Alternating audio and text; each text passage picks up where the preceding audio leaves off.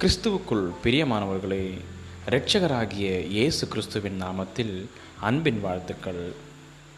காலை தேன்துளிகள் மூலமாய் இன்றைக்கு தேவனுடைய வார்த்தைகளை தியானிக்கும்படியாய் தெரிந்து கொண்ட வேத பகுதி லேவியராகமம் பத்தொன்பதாவது அதிகாரம் முப்பத்தி நான்காவது வசனம்.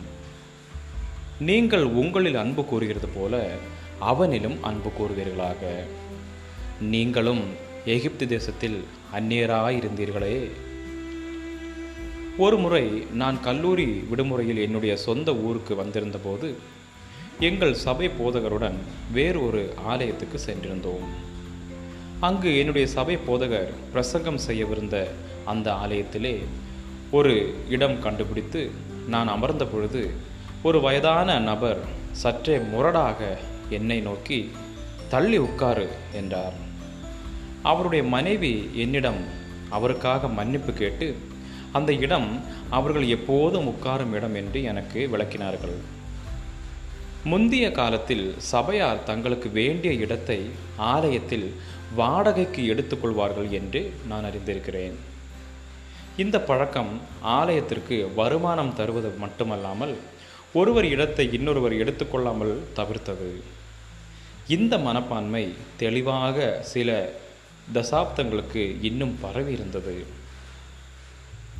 நான் பார்த்த இவ்வித கலாச்சார முறைகளுக்கு மாறாக தேவன் எப்படி இஸ்ரவேலரை அந்நியர்களை வரவேற்க அறிவுறுத்தினார் என்று நான் பிறகு யோசித்தேன். தம்முடைய ஜனங்கள் செழித்து வாழ்வதற்கு வழிமுறைகளை கூறிய பின் அந்நியர்களை வரவேற்க அவர்களுக்கு நினைப்பூட்டினார். ஏனென்றால் அவர்களும் ஒரு காலத்தில் அந்நியராக இருந்தவர்கள்தான். அவர்கள் அந்நியரை கனிவாக நடத்துவது மட்டுமின்றி அவர்களை நேசிக்கவும் கூட தேவன் அவர்களுக்கு கட்டளையிட்டார். தேவன் அவர்களை எகிப்தின் அடிமைத்தனத்திலிருந்து மீட்டு பாலும் தேனும் ஓடுகிற தேசத்தை அவர்களுக்கு கொடுத்தார். அவ்விடத்தில் இருந்த மற்றவர்களையும் அவர்கள் நேசிக்க வேண்டும் என்று எதிர்பார்த்தார். நீங்கள் அந்நியரை உங்கள் மத்தியில் சந்தித்தால் தேவனுடைய அன்பை அவர்களுடன் பகிர்ந்து கொள்ள தடையாக இருக்கும் கலாச்சார பழக்கங்களை வெளிப்படுத்துமாறு அவரை கேளுங்கள். மக்களை நம்முடைய வீடுகளுக்கும் ஆலயங்களுக்கும் வரவழைப்பது ஏன் முக்கியமாயிருக்கிறது? இந்த காரியத்தில் உங்களுக்கு சவாலாகவும் வெகுமதியாகவும் இருப்பது என்ன? ஜபிக்கலாம். அன்புள்ள பரலோக பிதாவே நீர் என்னை ஒவ்வொரு நாளும் நேசிப்பதால் உம்முடைய கரங்களை விரித்து என்னை வரவேற்கிறீர்.